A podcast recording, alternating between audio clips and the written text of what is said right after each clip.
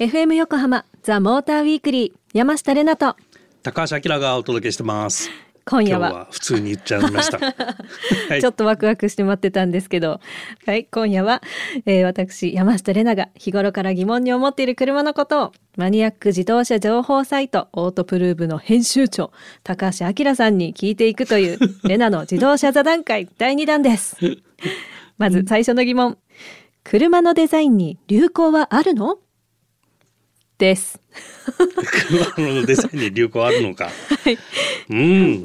のいきなり来ましたね。はい。はい。ファッションのように、うん。今年の流行はこれでいきます。ってなんかいうその流行発信者みたいな人はいるのかなってちょっと思ったんですけどいかがでしょうか？うんなるほどこれはねなかなか難しいけど、まあそんな簡単じゃないって。まああのファッションのデザイン簡単って意味じゃないんだけど、はい。パッと変えられるものじゃないんで。おそうなんですか？そうなの。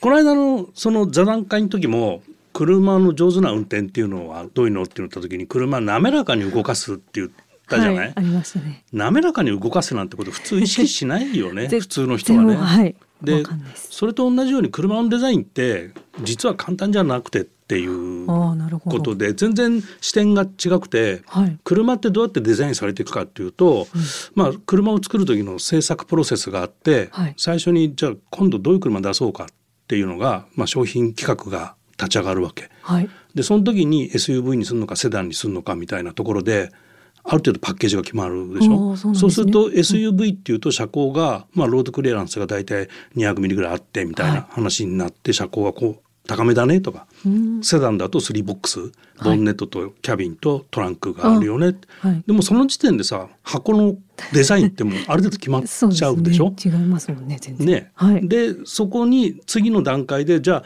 今度は、えー、とこういう車出しますというのが商品企画で決まって、次に製品企画っていう段階行くんだけど、製品企画は主にどういう技術を搭載してその車を作っていくかっていうことを、例えばそれエンジンを積む何 cc に積むとか、はい。何人乗りで作るとかミニバンだったら8人乗りにするのか6人乗りにするのかみたいなところとか、はい、そういうところでどういう技術を使ってその車を作っていくかっていうところでデザイン制約がどんどんできてくるっていうところ。ああそういうことなんだ。でこの間話したかな？FF と FR で FF はキャビンスペースを大きくするためにエンジンルームを小さくするために FF っていうのは横置きなんだよみたいな話もあるんだけど、はいそういう技術的な制約もあってデザインの大まかなものっていうのはある程度制約されてると。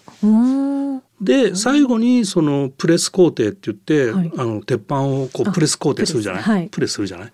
でその金型が異常にやっぱかかるわけお金が。コストが。あだからこのデザインを決めてるプレス工程の金型を変えないと変わらないじゃない？はい。でそれをあじゃあ来年流行りそうだなって言ったから変えようかっていうわけにはいかないっていうところがあると。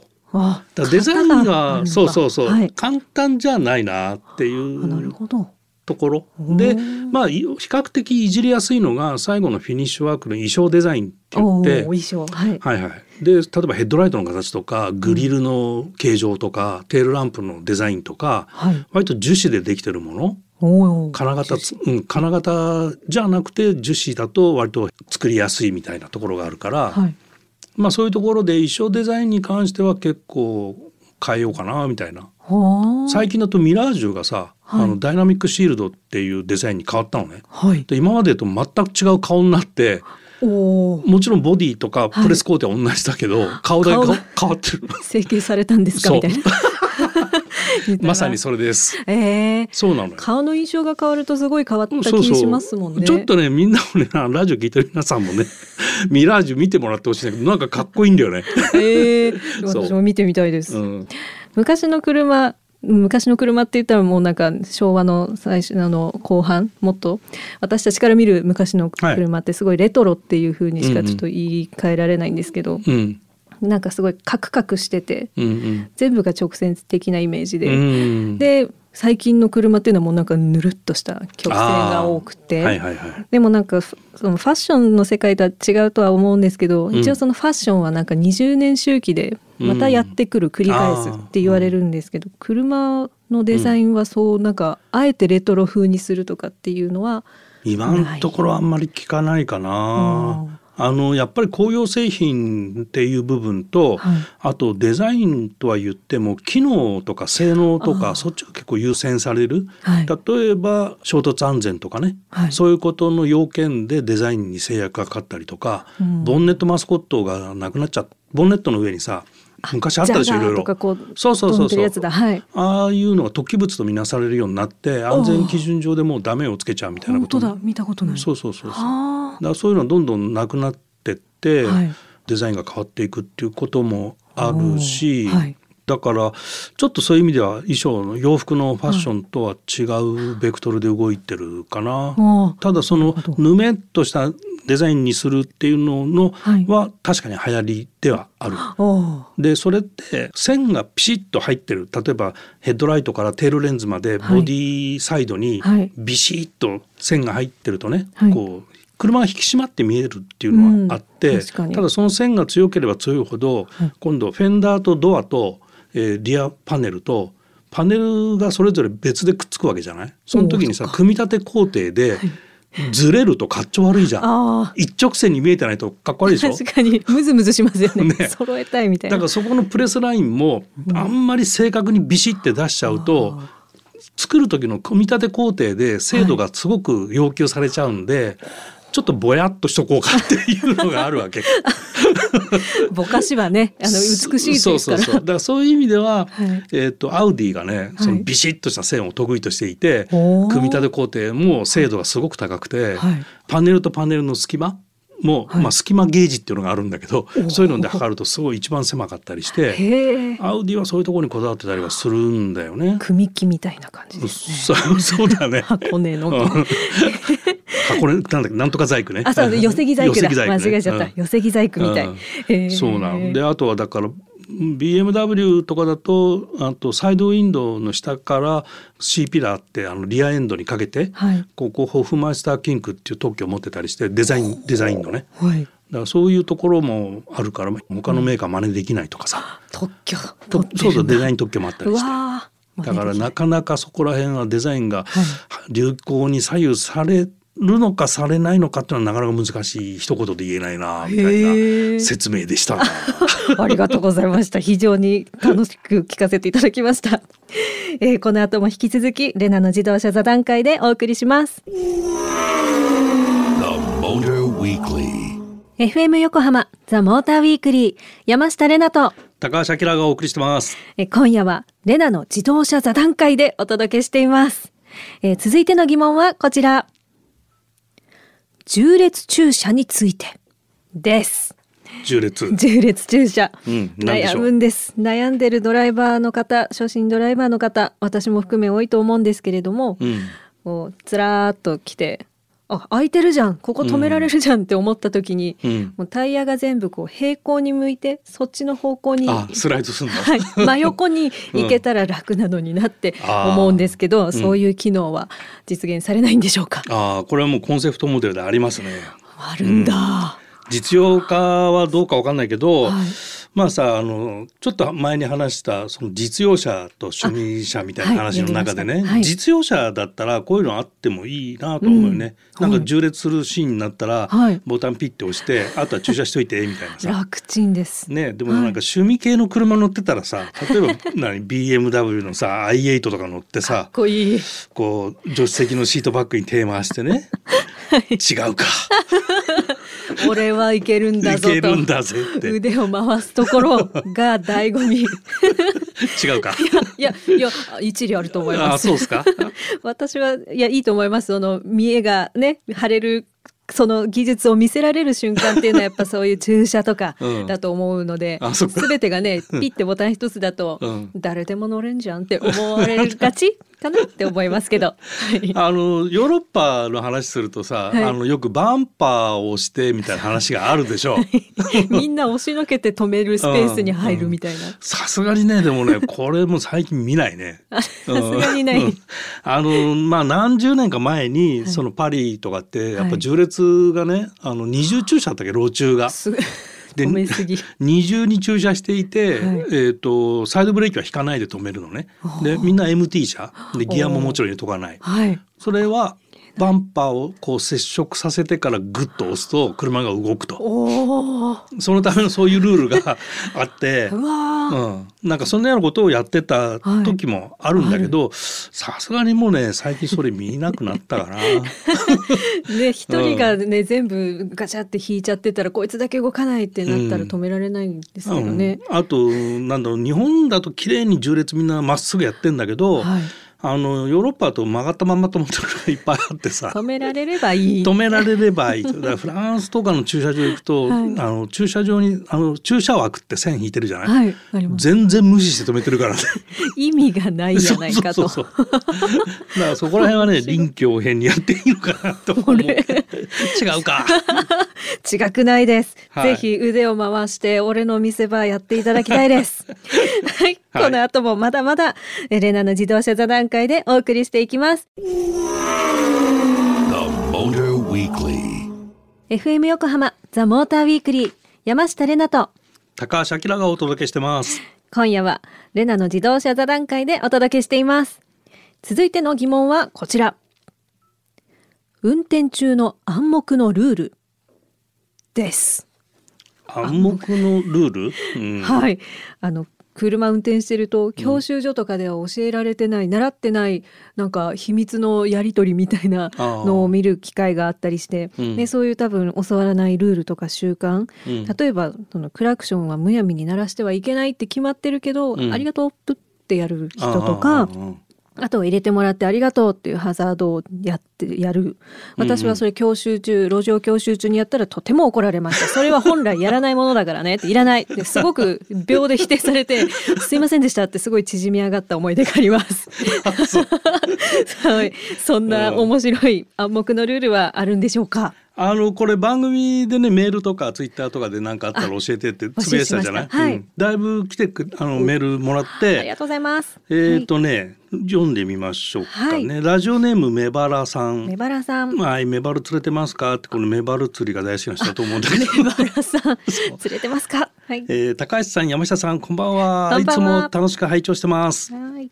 えー職業ドライバーで大型に乗ってますが暗黙のルールを考えるとたくさんありますね、おえー渋滞時の合流など一台おきに合流していくルールとか、えーこのほかもろもろ自分自身は礼儀と思っているので実行しますがこういった交通ルールは人によっても世代によっても感じ方が違うでしょうとまとめておりますがまあ確かにねこう順、渋滞してる時にこう1台ずつ入れるルールって暗黙のルールであるよね。ありますね。ね確かに。これ面白いんだけど、はい。あのードイツとかね、はい。オランダとかゲルマン系はほぼ日本と一緒でおお1台ずつ入れていくのに渋滞してる時。え。ー、でフランスとかイタリアとか、はい。ラテンの国行くと、おはい。空いてるスペースへ全部入ってくるのね。だから例えば2車線あって合流していくはい。ようなところって大体2列であ1列で合流していくでしょ、はいはい。そもそも走行車線が2車線なのにまあ無理に並ぶと4台ぐらい並べるじゃん。そう渋滞してるところが4台ぐらいになってる恐ろしい。とにかく鼻入れてくるのよ。すごいですね、うん。えそこピチってこうなんか挟まっちゃったりしないんですかねし4列ドーンって。なりそう。漫画家って。でそれでね鼻入れられたらもう意地悪しない。諦めるのね。そういうのもまた一つのルールだと思うんだけど。どこまで突っ込まれたらなんか譲るっていうそのラインがちょっとまた気になるとこですけど。あとね合流車線の,、はい。あの合流するとこって加速車線って言われてるんだけど、はい。あれ一番先端で合流するのが正解なんだけどこれは、あの暗黙じゃなくて、はい。一応法規上そうなってんだけど、はい。渋滞してる時に加速車線の先端まで行かないで、うん。途中でみんな合流するでしょ？入りますね。本当は先まで行って合流するのが正しい合流の仕方なんだけどね。あのゼブラゾーンは踏むなって言われましたそういえば、うん。右折レーンに行きたい時もなんか空いてればそこをシャーって車行くけど、あれダメだからねってまたあのうん。教官に怒られて「分かりました」ってなりましたけど、うん。それは共感が正しいです。ああその時の教官の方ありがとうございました。はい。えーそれとねもう一通来てるのがね、はい。えっ、とカーズさんっていう方から、はい。暗黙ルール、えー特に透明って書いてあるんだけどはい。追い越し車線を走行中後方車が、えー右ウインカーを出すと。はい。えー追い越しさせての意味なんでこの時無視して左車線に避けないと候補者に煽られる可能性が高いよと教えてくれてるんだけど、はい。まあ、これ確かにあるんだけどさ、はい。これちょっと日本特殊なんだよね。でまあこれ右ウインカーをねあの出してるのがまあパッシングみたいな代わりでどけようみたいな意味あ。確かにあることはあるんだけど、これアウトバーンとかだとこれ追い越し車線をそもそも走るのははい。車を追い越す時だけなのね。あ違いますね日本と全然。そうだから追い越す車がいないではい。追い越し車線って走らないのよ、アウトバーンは。これ全ての車はそのルールを守ってるのね。で、まあ、走行車線を例えば160キロで走ってます、はいはいえー130キロで走ってる車にだんだん追いついてきたと。はいでそしたら初めて追い越し車線にウインカーを出して出るわけ。で追い越ししてる最中ウインカー消さないのね。ずっとウインカーつけっぱなし。アピールだうん、お 俺は追い越ししてるぜっていうアピール。へえ。でそれが追い越す車が1台しかじゃなくて何台も連なってる場合があるじゃない、はいはい。そういう時はずっとやっぱウインカー出しっぱなしなのね。お追い越しが終わるまで。終わるまで。で160キロで追い越し車線を走ってるじゃない、はい。で後ろからさポルシェとかがさ 200キロ以上でバキョーンって近づいてくるわけ。怖い。でも、追い越し中だぜってサインを出してたらそのポルシェは追い越しが終わるまで待つのよ。へえ意外。どけって言われちゃいそう。どけってならない。追い越しが終わってその人がスムーズにどいたらまたポルシェが バキューンと 加速していくんだけど。だからこの後方車が右ウインカー出すっていうのは、はい。まあそこからちょっとルールが変わってこうこういうパッシングの意味になっちゃったんだと思うんだけど日本ではね、はい。でもヨーロッパではそういう追い越ししてる最中のサインなんだよね。もうルールが守られてるからこそその速度無制限ができるうんそうだね。ですかね。うん、であとはねあのー130キロとかってアウトバーンでサインが出てくるともともとが速度無制限だから、はい。130キロまで落とせっていう 意味がある。そうだ。でインターチェンジも70キロって出るんだけど、はい。70キロまで落とせって意味で。はい。でこれね実際ねはあの90キロぐらいで入るあのインターチェンジ入っていくと危ないんだわ。いや普通に考えて危ないですよね。でこう日本はさこう、はい。あのこの先急カーブって書いてあるあれカーブあったかなみたいなのあるじゃん。騙された感がたまにあります。なんだうん、だからまあそういうところもちょっとドイツとかはのい。道路の走り方みたいなのとか、まあ、道路標識とかもちょっとあの真似した方がいいんじゃないのかなとかって思うかな。そうですね。ちょっと日本はなんか硬いというか、うん。そういうなんか実際に本当に危ないからここまで落としとけばとうん。っていうその投げかけだと素直に 応じれそうな気がします。そうだよね、はい。であとねアウトバーンで例えば事故があったりなんかするこの先事故みたいなのがあって、渋滞した時とかは、はいこれは本当に暗黙のルールだと思うんだけど、はい車は左右に避けて止まるのね。わあ渋滞するの。で、はいそれは必ずうんその後に救急車なりパトカーなりうん消防車なりが通る緊急車両が通るっていうことが分かってるからはあ渋滞してる道路を埋め尽くさないのね。美しいですね、なんか。うん。だそういうところもねだいぶ自動車文化進んでるなっていうのは感じるかな。おーなんか日本でもちょっとね真似できそうなところはどんどん浸透していけば、もっと助かる命も増えるだろうしって思っちゃいますけど、はい、はい。面白かったです。はい、さあこの企画は不定期で開催していきますのでまたお楽しみに。以上レナの自動車座談会でしたザ・モーターウィークリーエンディングのお時間となりました。今夜はレナの自動車座談会をお届けしてきました。はい、1個目はデザインの話流行はあるのかというのと、うん、あと身近な暗黙のルールうんうん。っていうことだったんですけど、うん。私は身近な暗黙のルール、勝手な勘違いだったんですけど、うん、あのブレーキランプを5回踏んで「愛してる」ってやるのがあの、うん。みんなやってるんだって思ってたんですけどあ。れはただのドリカメの歌の中の話だったようです。乙女なんだ結構。されたことはないです。誰かしてください募集中です。はいいいんですかね。はい、はい。では、えーザ・モーターウィークリーでは引き続き私のように素朴なとかかわいそうな奇抜なとか。レナちゃんに。付け足されました。かわいそうな私への疑問質問。車への疑問質問などありましたらどしどし皆様メッセージお待ちしております。メッセージはメールアドレス tm アットマーク fm 横浜 .jp tm アットマーク fm 横浜 .jp まで。ツイッターではハッシュタグモーターウィークリー847でつぶやいてください。ということでここまでのお相手は山下れなと高橋明でした。また来週